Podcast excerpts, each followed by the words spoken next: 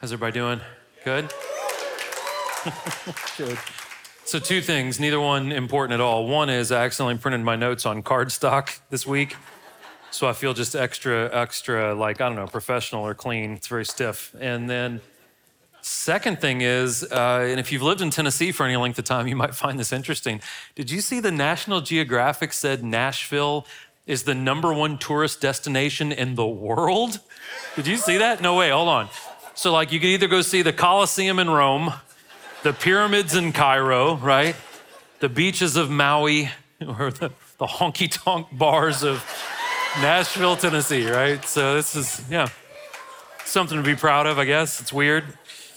I saw that last night and I'm like, that has to be a joke or something. It wasn't. Sent it to my wife and she goes, that has to be a joke. And I'm like, it's not. It's real. It's real. Okay, anyways.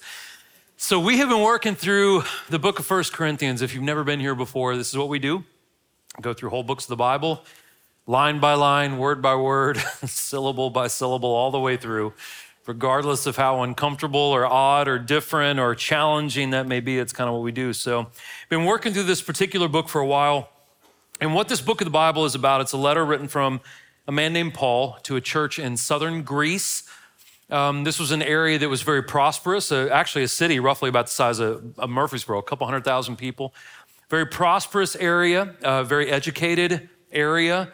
Uh, this was an area where they had basically every advantage and opportunity that they, that they would have need to live a life that honored God. They had access to Paul, good Christian leadership. They had access to the scripture. Uh, it was a church of about 50 to 150 people. The problem that was happening, and the reason why Paul wrote this letter and then a second letter to them, is this group of Christians in southern Greece, instead of following the teachings of the Bible and the principles of Jesus, they were following the principles of their culture, their society. And because of this, all kinds of problems were taking place within the church. And that's essentially what this whole letter is written about. Now, where we've been the last couple of weeks in chapters 12, 13, and 14 is Paul talks a lot about how the church is supposed to handle this actually worshiping together in service because there was a couple of things that the church was doing uh, improperly when they were gather, gathering together and worshiping, and it was prohibiting new people from coming in and hearing the truth, hearing the message be taught. So last week we were in chapter 14, the first half of it. We're finishing out the rest of chapter 14 today. And what we essentially talked about was this. If we're to function properly as a church, we are to worship God. It says this in the book of First John, right? In spirit and in truth. That means that we worship God both intellectually with our brains, right? That's why God gave you that. And then the other thing is we worship God with our emotions, our hearts, our feelings. And the problem that we're going to see that was going on in this church at that time was it was all feeling. It was all feeling, all emotion. So we're to be filling up, right, with the, the, the desire to pour out. And the only way to do that is we worship God with our intellect and with our feelings, right? Our head and our heart. This week we're going to talk about this. I don't know if you guys remember the old like Rocky and Bullwinkle cartoons. I couldn't think of one title, so I just used two. They used to do that on the old Rocky and Bullwinkle cartoons. No one watched those, obviously, except for me. Four services, you're the fourth one, and, and just no response. It's someone over here, right? Here's what we're going to talk about today. Are we modeling supernatural and orderly lives to the people around us? Are we living out our faith and are we living it in an orderly fashion to where anyone feels welcome to talk to us about that faith? The second thing that we're going to talk about is this Are you and I lacking peace or contentment or order? Simply put, today we're going to talk about chaos versus order. That's what Jesus, uh, that, that's Jesus is a God of order. Chaos is not of God. Paul is going to say that in this chapter. And so we're going to talk about in the very tumultuous, crazy time that we live in today, right? That it is not God's desire for us to live in chaos, okay? As the CSX train rolls by and interrupts what I'm doing, right? So, okay, let me pray. You should have got a notes handout when you came in, has everything I'm gonna say in there. Everything will be on the screens around the room. If you have a smartphone, the Experience Community app, if you download that and click on sermon notes, everything is right there. If you have a copy of the scripture, if you have a Bible in your hand, right after the book of Romans, we have the book of First Corinthians. We'll be in chapter 14. We'll start at verse 20. All right? Okay, let me pray. Father, Lord, we love you. God, we thank you, Lord, for everyone who has come into this room this morning, whether they be a believer or a non believer. I pray, Lord, that as we study the Bible today, I pray that everyone learns something new, God, that we are encouraged, that we are built up by it, Lord. So I pray, Lord, that you just keep your hand on our church this morning. We don't just pray for our church, we pray for every church in our city. We pray for our other campuses and all the churches in those cities, God. We pray for our wonderful friends, Becky and Topher, and the work that they're doing in Southeast Asia, God. We pray, Lord, that you just keep them safe and that we can be a really supportive church of what they're doing over there. And God, we just pray at the end of all this that our study honors you and that it blesses us, God. We love you. We thank you. We praise you. We pray all this in your son's name, God, in Jesus' name. Amen. Okay. I'm going to read a little bit and I'll do my best to go back and, and we'll kind of break it down, okay? Paul writes this Brothers and sisters, don't be childish in your thinking, but be infants in regards to evil and adult in your thinking.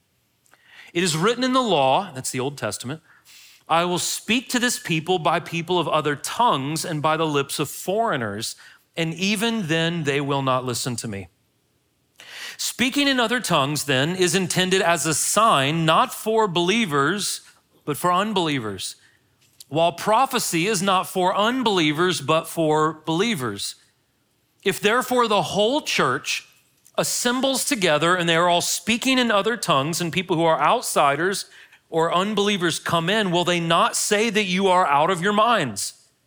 But it is all, if all are prophesying and some unbeliever or outsider comes in, he is convicted by all and is called to account by all. The secrets of his heart will be revealed, and as a result, he will fall face down and worship God, proclaiming, God is really among you. Okay, so what does this mean? For several chapters now that we've been studying, right? Paul has been talking about the whole point of what you and I are doing this morning, right? In this room right now. The whole point is to create an environment to where Christians and non Christians can come in. We can all learn something, we can be built up, we can be encouraged. This is important because if we're going to be sharing the word of God and sharing a message about Him, we have to be spiritually mature in this place. That's the only way the outside world is going to be able to hear the truth, is if we grow in our spiritual maturity. So, to emphasize that, this is maybe the most profound thing that we read this morning. Paul says, Don't be childish in our thinking, but be infants in regard to evil and adult in our thinking. This is very profound. What this simply means is this, and it's very simple, it's not hard to understand that as believers, we are to stay away from things that God does not approve of. We are to gravitate towards things that God does approve of. We're to grow in our spiritual maturity and make disciples of Jesus. What that means is this it is impossible for us to grow spiritually if our faith is simply about our consumption. If it's about coming in here, consuming, it's all about me. Listen, I'm, it's going to sound like I'm going to pick on Pentecostal churches this morning, but I'm not trying to. I was saved in a Pentecostal church. But there was language in our Pentecostal church where, man, I'm going to go get my blessing.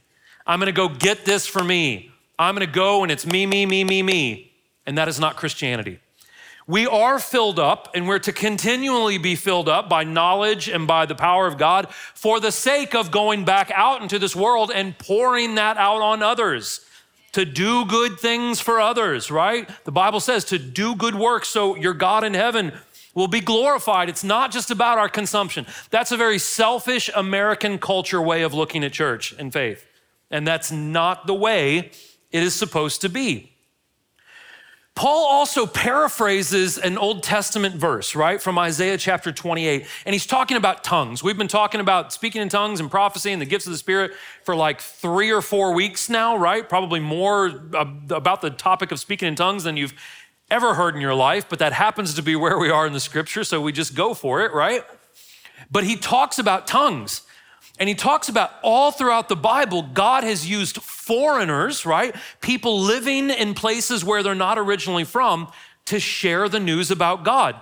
Virtually almost all the Old Testament, you have, or the Torah, the first five books, right? You have the, the, the group of, of followers of God who are outside of where they are from. And it's sharing the truth in other places in the globe. In the New Testament, Jesus didn't keep his disciples in Jerusalem. He said, Go out be a foreigner in a foreign land. You're going to be speaking a foreign language.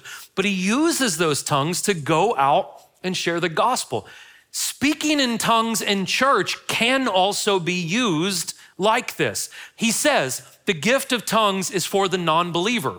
What he means by that is in a setting like this, theoretically, if someone were to stand up and speak in an angelic language, right, that's a gift from God, someone else were to stand up and, and interpret that, what was said, he's saying there might be someone in the church community who was like, oh my gosh, like that was weird, never seen that. But the interpretation was exactly what I needed to hear.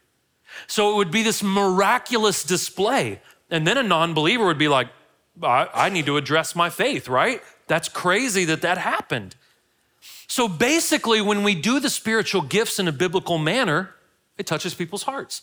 It helps non believers become believers. Now, we're going to see what happens if we do it incorrectly here in a second. So he says, speaking in tongues is for the non believer. He says, prophecy is for the believer. Prophecy in this context is basically what we're doing right now, right?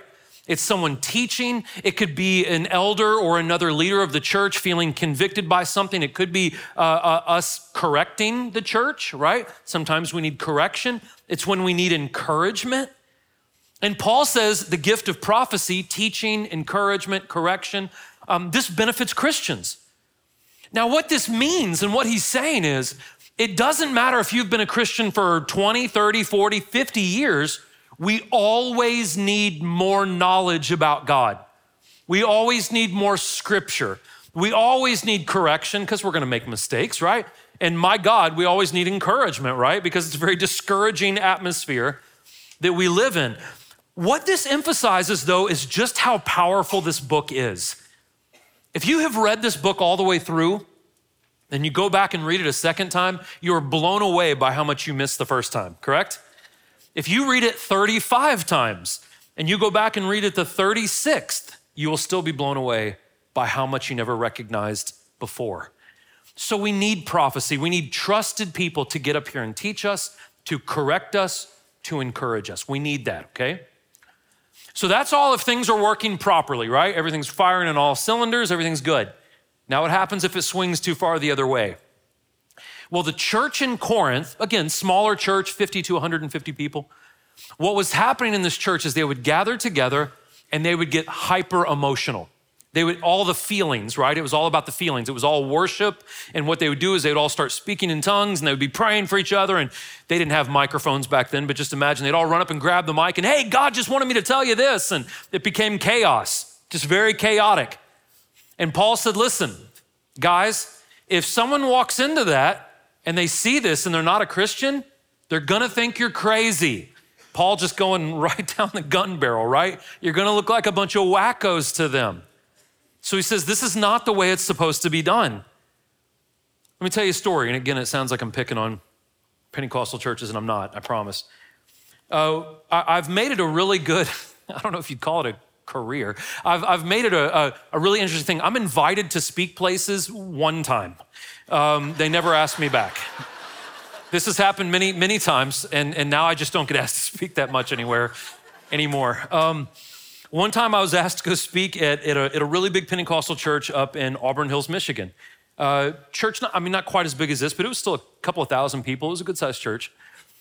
Went up to this church, and I'm, i got my Bible, I'm sitting in the back of the room, and I'm, you know, I'm, they're, they're going to do the worship stuff, and then I'll go up and teach. And I'm sitting there, and I'm always looking at the room, and I like to sit in the back of the room because I like looking at everybody. And I noticed there were these four visitors that came in. They were obviously not from this church, and they were sitting, I don't know why they sat right in the middle and not on the aisle, but that's where they chose to sit. And so they're sitting there, and I'm looking at the back of their heads, and they brought in a special worship leader. I won't say his name because he's kind of famous now. And, and they did the same song, I kid you not, for a half hour. And they do this song, and they dressed in suits and stuff at this church, and man, suit coats are coming off, and people are stepping over pews and everyone's smacking each other's heads and people are speaking in tongues and people are laying on the floor and all this stuff. And i'm sitting in the back of the room and i see these four 20 somethings in the middle and they are terrified.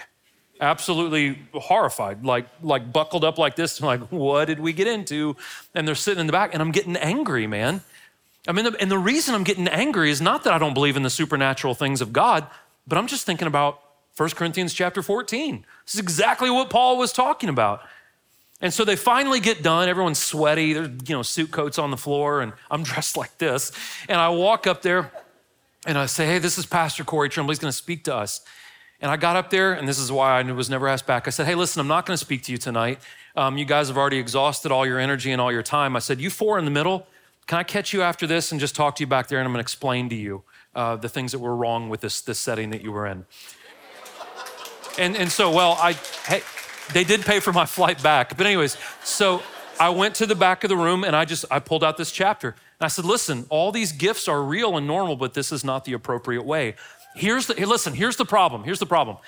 It is not so much about the speaking in tongues, it is about emotionalism and selfishness.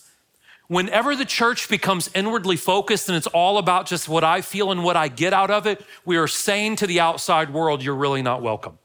And Paul is saying that is wrong. That is wrong. We should be a place where all people are welcome. So, what Paul is trying to teach us is that if the church functions in a biblical manner, if we act like mature Christians, we can work in the gifts of the Spirit as long as we are genuine, as long as we have good theology. And if we do that, people's lives will be changed, people will be saved. So we have to balance the teaching of the Word of God and making an environment, a, a welcoming environment that anyone can come in and hear the Bible taught. And what Paul is saying is this look, he says, God will reveal the secrets of the heart. What he's saying is, we don't have to have elaborate, you know, explosions and sermon series and famous people running up here juggling stuff on a, you know, unicycle. We don't have to do all these shenanigans. If churches would just teach the Bible, put your seatbelts on. If churches would just teach the Bible, the Word of God will convict people's hearts and people will change. Fascinating, right? If we would just let God do what God does, if we can just connect people to God, Paul says, God will do the work. He'll do the heavy lifting. Okay? All right, next part. What then, brothers and sisters? Whenever you come together, each one has a hymn, a song, a teaching, a revelation, another tongue, or an interpretation.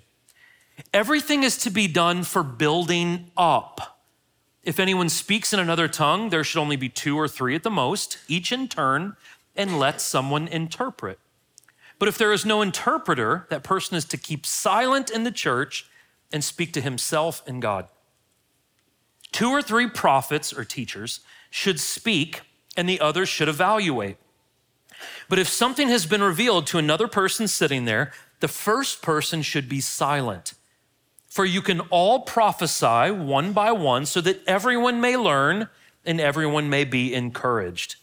And the prophets' spirits are subject to the prophets. This is important, since God is not a God of disorder, but of peace. As in all of the churches, uh, as in all the churches of the saints, the women should be silent in church. Don't throw anything, I'm going to explain this. And are not permitted to speak, but are to submit themselves as the law also says. If they want, I'm going to explain it. It's getting there. Hold on.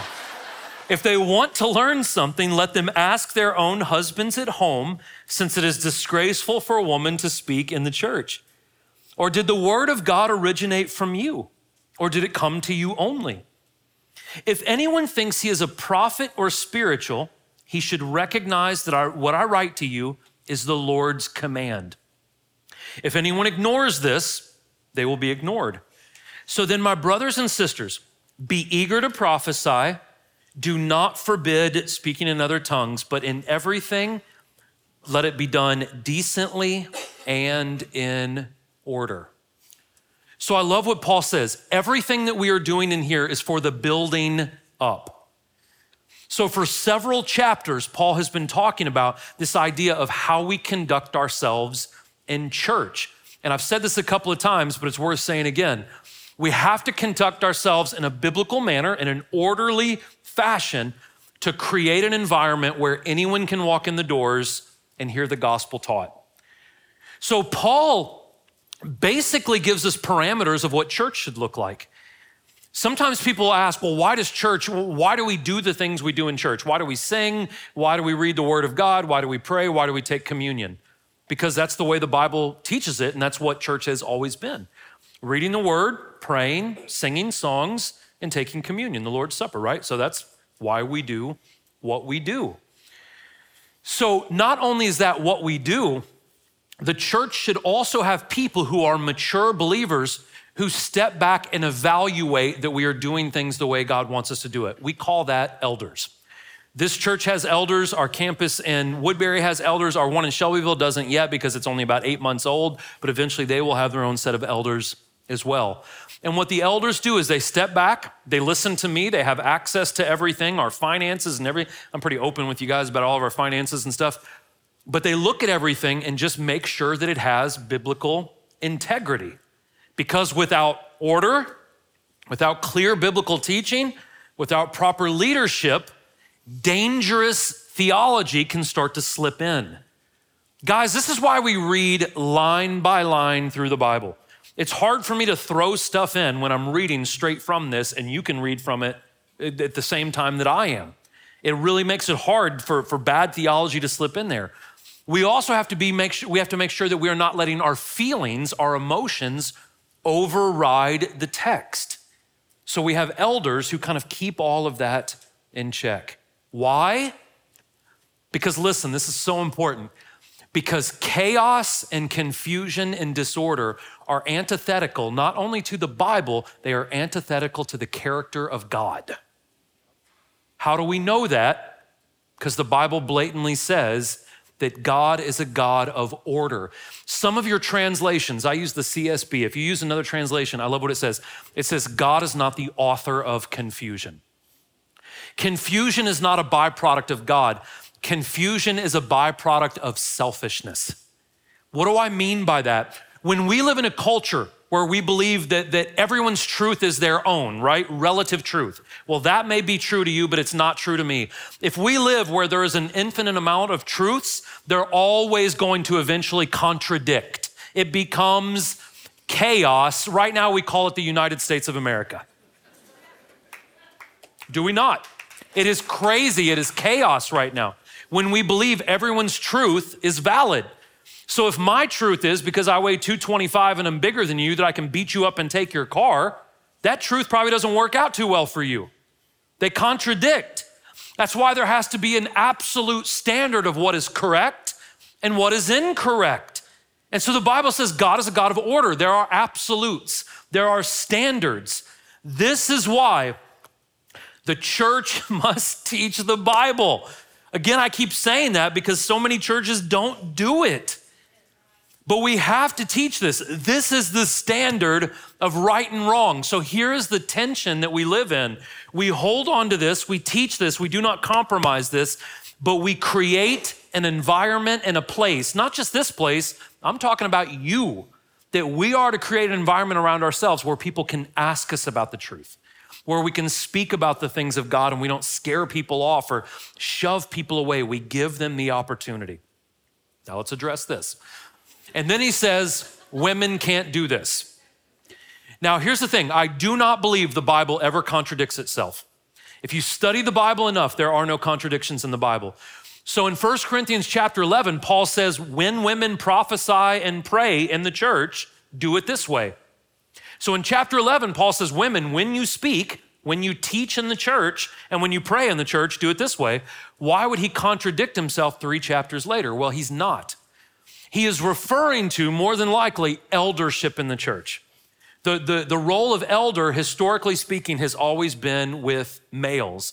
Now, do I think that's a heaven or hell issue? I don't think it's a heaven or hell issue. But historically speaking, the church has always had male elders. The other thing that that could be referring to is in the church in Corinth, there would be women, the wives of the person teaching, who would interrupt church service, right? And ask questions or correct their husbands. Listen, if you really want to emasculate your husband, that's a pretty good way to do it. In the middle of him teaching people, being like, hey, honey, you're really wrong there, right? Thank you. So, this is a problem that was happening. So, the reason why Paul says, listen, don't do that in service. Wait till you get home to set your husband straight, right? So, my wife comes on Saturday and she's never been like, hey, eh, that wasn't good. When I get home, she's like, hey, that point, not so good. And I don't do it on Sunday. So, the reason why you guys maybe get the better part of me is because my wife comes on Saturday nights. So, anyways, that's that explanation. And again, this has less to do with men and women, it has more to do with order, with respect. Because you got to think, whether it be a man or woman, especially in a big church, if people were just to randomly ask questions, I'd never get through a lesson. It would be chaos.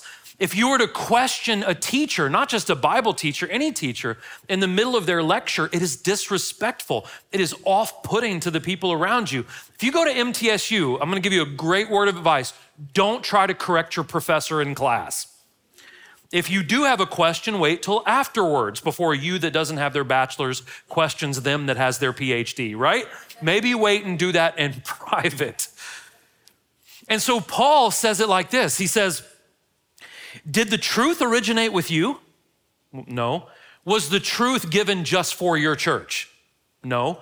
So Paul's point is this well, it's because you were freely given the truth, because you were in an atmosphere that gave you the opportunity to hear the truth. He said, you need to create that, that same kind of atmosphere. That anyone can come in, right? Regardless if we agree or disagree with how they live, that they can come in and they can at least have the opportunity to respond to the truth. That goes back to this. This has to be our anchor. There were some Christians in the city of Corinth who were questioning Paul's authority. And I love what Paul does. Paul says this He says, Listen, if you question what I'm teaching you, Paul says this, just go back to the Old Testament and see if there is anything in the Old Testament that contradicts what I'm teaching you. This is why, again, I believe it's so important for churches to teach straight from the Bible is because if someone says, Well, I don't agree with what you said, I'm like, I, I didn't write this. God, God wrote this through Paul, right? If you have any problem with, with something, it's not with me. So the Bible always has to be our standard of truth. So let me tell you a wonderful out, a wonderful escape if you're a Christian in this crazy world that we live in. If someone ever comes up to you and they say, Corey, what is your opinion on this hot button issue, right? What is your opinion on this controversial subject? My response is always, my opinion is completely irrelevant. I follow Jesus Christ. I believe the Bible is infallible. Let me show you what the Bible says about that issue. And that takes all the pressure off me and it puts it all on the Word of God and on God, and He can handle it. So if someone says, What's your opinion? I'm, I'm not the creator God. My, my opinion means nothing. Let me show you what God's opinion is on that matter, and that's what I follow, okay? We must also learn to honor authority. This is difficult. It's difficult because governmental authority has perpetually let us down, right? Because church authority has perpetually let us down. It is hard to honor authority in our current society. Again, I'm not going to pick on the government, I'll pick on church. We see moral failure all the time. We see a lack of, of, of, ethical use of finances and how they steward things. See it all the time, especially in American church. But the point is this we cannot neglect the authority of the Bible if we're a Christian. We cannot ne- neglect the authority of the local church. And if they're doing things unethically, you need to come out of that church. You need to find one that's doing things with transparency. And so it, we're not to compromise our integrity. But whatever authority God has placed in our life, we are to honor that because ultimately, when we honor authority, it honors God. That even goes for our work, even if you don't have a great boss. That's why the Bible says you don't work unto your boss, you work as unto the Lord. So even if you don't have a great boss, your work ethic is not dependent on how good your boss is, it's dependent on the fact that you're a Christian and you're to work in a certain way. The bottom line is this, and we miss this so much in our culture. God will not give proper authority and honor to people who don't understand proper authority and honor. Be honorable, right? Act honorable, act respectful, understand authority. And at the end of this chapter, Paul gives a really, really simple recap, but we can miss something if we don't pay attention. He says, first, he says, be eager to prophesy. We can translate that to Paul saying, be eager to learn, be eager to teach, and be eager, eager, eager, eager, I'm gonna say it correctly, to absorb knowledge, intellect, right? The head. That's what he's saying. So he says, be eager to teach and learn. And then he says, and do not forbid speaking in tongues. That's not just about speaking in tongues, that is the supernatural side. What he's saying is, do not neglect your intellect and do not neglect your emotions and the spiritual side of this. And do all of it orderly. Do it decently. The point is, is that we're to grow closer to God. We're to be vulnerable for God to use us however God wants to use us. We are to learn to love others, and we're to create a place, right, an environment where anyone can come in the doors and anyone can at least have the opportunity. Now, if they respond or not, that's not our problem. It is our problem to create a place where people feel comfortable enough to come and hear the truth be taught. Now, if we're going to accomplish these things, let's go back to this very provocative statement at the beginning of the lesson. We have to be infants to evil, but adults in our thinking. This is the exact opposite of what American culture teaches you right now. American culture teaches you right now that we are to pursue any feelings of the heart that we have that we are to pursue those feelings without consideration of anyone else because it's my life, even though the Bible says it's not. We are to pursue all things because it's my life. So I don't consider you and I do not consider any consequences for the choices that I'm making. That's what you are told on a daily basis through a gazillion different mediums, okay? Now, let me, let me get a little weird on you guys this morning because it's fun. Uh, I have had kind of an obsession over the years of, of studying things about the occult. And if you've been here for a long time, you've heard me talk about these two individuals. The fundamental basis of satanic thought is not to worship the devil. I don't know if you guys know that or not. Most Satanists are not, they, they don't even believe in God, they're atheists. The, the whole pursuit of Satanism is the worship of the self, the individual. That derives from a man in the 19th century named Aleister Crowley. Aleister Crowley was called the most evil man on planet Earth. He's the godfather of Satanism. And he came up with something called the law of Thelema. The law of Thelema simply states, do as thou wilt is the whole of the law. Translated to our modern day vernacular, just do what you want to do. That's the only law you need to be concerned about. A guy named Anton LaVey took the teachings of Aleister Crowley and in the mid 1960s in San Francisco wrote the Satanic Bible. I have a copy in my office. And he took the, the teachings of Aleister Crowley, and at the very beginning of the Satanic Bible, it has the law of Thelema. Do as thou wilt is the whole of the law. This is American culture. Do what you want to do. And if anyone tells you it's wrong, they're a small minded bigot. It is all about you. We have become very adult when it comes to evil things, and we live in a state of arrested development, don't we? No one wants to grow up anymore. So here's the trick. The Bible doesn't tell us to isolate from people like this. We're not, I said this last week. We're not to be afraid of society, but we are to be wise as Christians as to what we subject ourselves to. We're not to be around evil.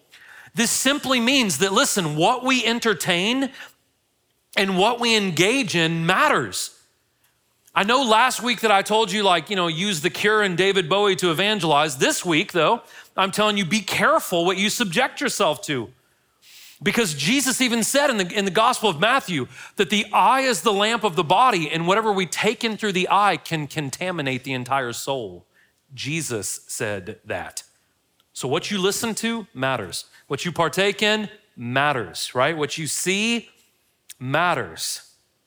So, if we are to be mature in our thinking, we have to, to we, we have to follow the teachings of the Bible. And in order to follow the teachings of the Bible, this is going to sound crazy, we have to read the Bible. It has to be a part of your life. Not only do we have to read the Word of God, this teaches us how to be mature.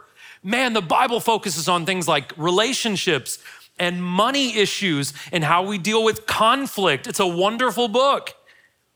Not only should we be reading the Word of God, we need to be praying every single one of you in this room needs to have a prayer life. You need to pray every single day. Every day. Not just read the word and pray, we need to meditate. And I don't mean this in an Eastern philosophical way. I mean this take some quiet time, think on the things of God, and be quiet and listen. It's hard to listen when we're constantly talking. Listen to God. And let me tell you another way to grow and be, become more mature is surround yourself with mature people. You need community. The Bible says that iron sharpens iron, but if you constantly hung out with dull wood, all right?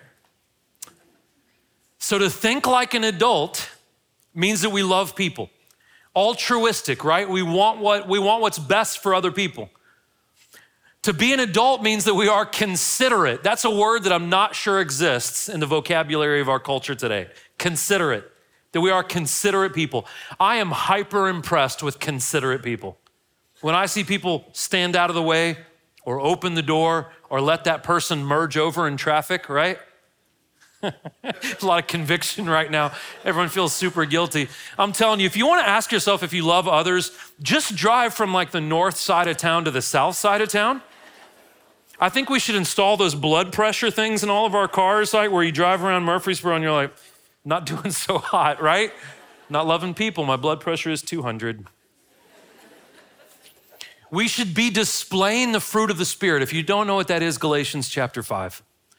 And let me tell you what, if, if, if we are mature, we are living by the principles of the Word of God. We are living our lives in a way that models this book. Another thing that Paul talked about today that we read is that listen to this if the church is selfish and if the church is chaotic, the outside world is going to think we're insane.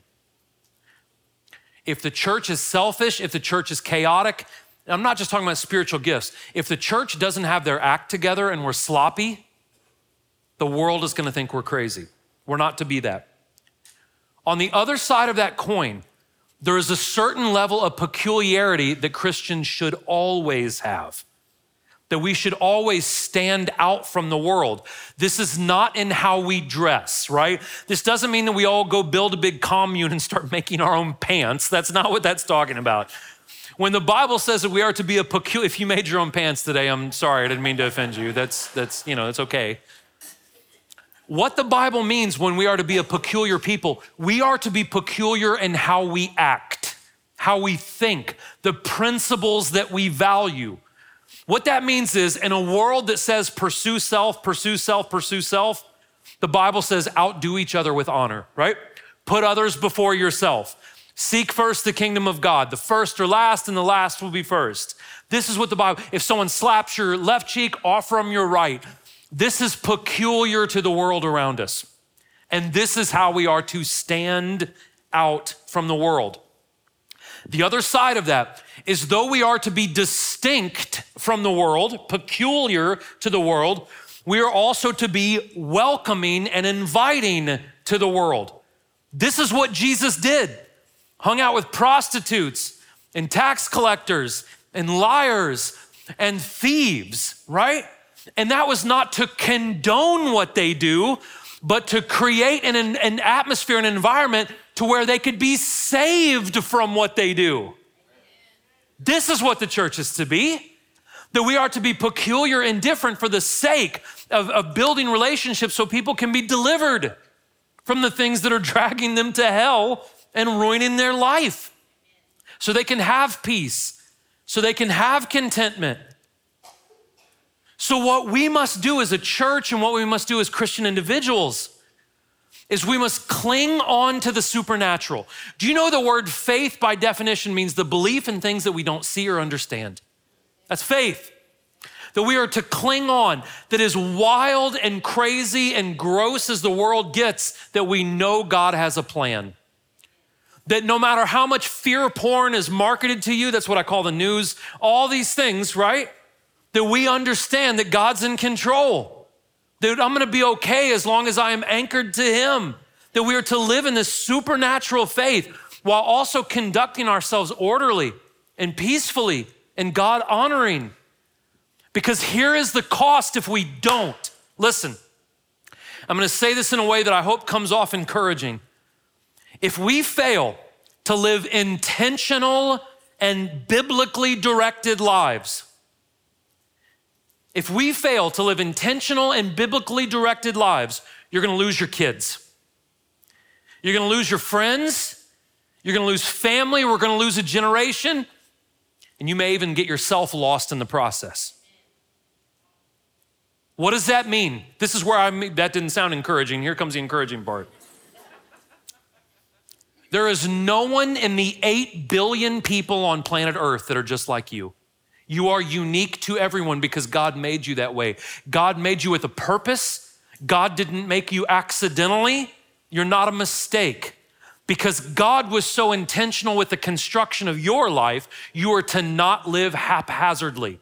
There are too many people who claim Christianity who are walking around with accidental, haphazard, careless, flippant existences, and that's not the way it's supposed to be. You are too special for that. You are too precious for that. Live your life on purpose. God made you for a purpose, right? This Bible tells us our purpose and it tells us how we're to live. And if we don't do it, it's gonna cost us a lot. It's gonna cost us a lot. Because if the world around you needs one thing right now, it is some peace and it is some order. And the only way to get that is through the Prince of Peace and the God of order. Hey, listen, if we're just gonna be blunt this morning, you may need some peace and order. You may need some solace. I'm telling you, guys, it only takes about 10 minutes going through a news feed. If you got an iPhone, the Apple News, all you gotta do is just scroll through it and you're like, we're crazy. Everything's crazy, right? There's aliens, there's monkeypox, there's all kinds of, we're all, we're all either gonna be zapped by aliens or die by some kind of pox, right? And everyone's afraid and everyone's confused. And we've thrown biology out the window and logic and reason and theology. We've lost our minds. We need order. So you and I have been offered a path to peace and order through the Prince of Peace, through the God of order. And in that, regardless of how insane society gets, we still have contentment. We still have peace. We still have joy. Now, listen, it's not just for you to possess. We are given that so we can go out in the world around us and we can see when our neighbor's home is falling apart, their marriage is falling apart, their children are running wild, you know, they're, they're close to taking their own lives, that we can go and we can present to them. Listen, God has given me order and peace. You can have this too. You can have this too. But we have to live the truth. We have to know the truth. And it starts off with this, guys, and I know I say it every single weekend. You have to be praying. You have to be praying. You have to be reading the word, even if it's just a chapter a day, even if it's on your commute to work. You can have it read to you on your commute to work. It'll take three to five minutes to read a chapter. That's if you're a slow reader. And we need to be listening for God, which means you need to intentionally turn off the radio, turn off CNN, turn off Fox, right? That means that you have to find a time to get quiet and listen. Let me ask you are you and I vulnerable to God using us? Do we find ourselves in the position to where we say, God, whatever you want to do with me, do it? And I'm telling you, if you're sincere about that, I think God think, thinks it's funny. He'll always ask you to do something uncomfortable because it stretches us, because it makes us better people. I could get on a side note. This is a huge problem with our generation as well. We're com- completely afraid of anything that might be remotely dangerous.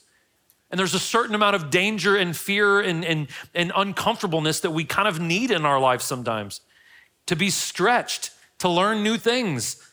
And is it sometimes intimidating to say, God, whatever, dude, come on, whatever you got. Yeah, it's a little unnerving sometimes.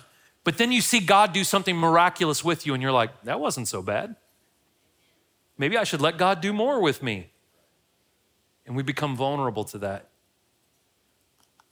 Man, this is a tough one. Do we really love other people? Really? If we say we truly love other people, I get a kick out of the word love in American society because we don't know what it means. If we truly love other people, we will be modeling biblical lives to them. Listen, if you're a parent in here, and I'm not trying to be a jerk, I got two kids as well. If all of your time and energy has been into their academics or into their sports, or if it's been, and I got nothing wrong with academics or sports, my girls do both, right? If our focus has just been about how pretty they are or you know how many girls they date or whatever the case may be and we have not modeled to them what it means to live as a Christian, if we are not praying with them or we are not putting a love for the scripture in them, if we are not actually doing the things that the Bible tells them to do so they can see us, your kids watch you a lot more than you think by the way. Are we modeling biblical lives? Are we building relationships with people different from us? And listen, if you truly love people, there has to come a time where you share your faith with them. I'm not saying that happens on the first conversation, but eventually, if you build a relationship with someone, you got to share your faith. And most of the time, people go, Well, I don't want to cram Jesus down their throat. That translates to you're a chicken and you don't want people to not like you. Most of the time, what it is, is it's a fear of someone not liking me. Now, I'm not trying, I'm not trying to tell you to be a weirdo, run into work with like a King James Version Bible and just start like beating your coworker. That's not what I'm telling you to do. But let me tell you, if you say you genuinely love someone, listen to me right here. If I say I genuinely love someone and their marriage is falling apart, their kids are falling apart, their soul's falling apart, and if I am holding the answer to their problem and I never give it to them or even offer it to them and I say I love them, doesn't sound like love to me.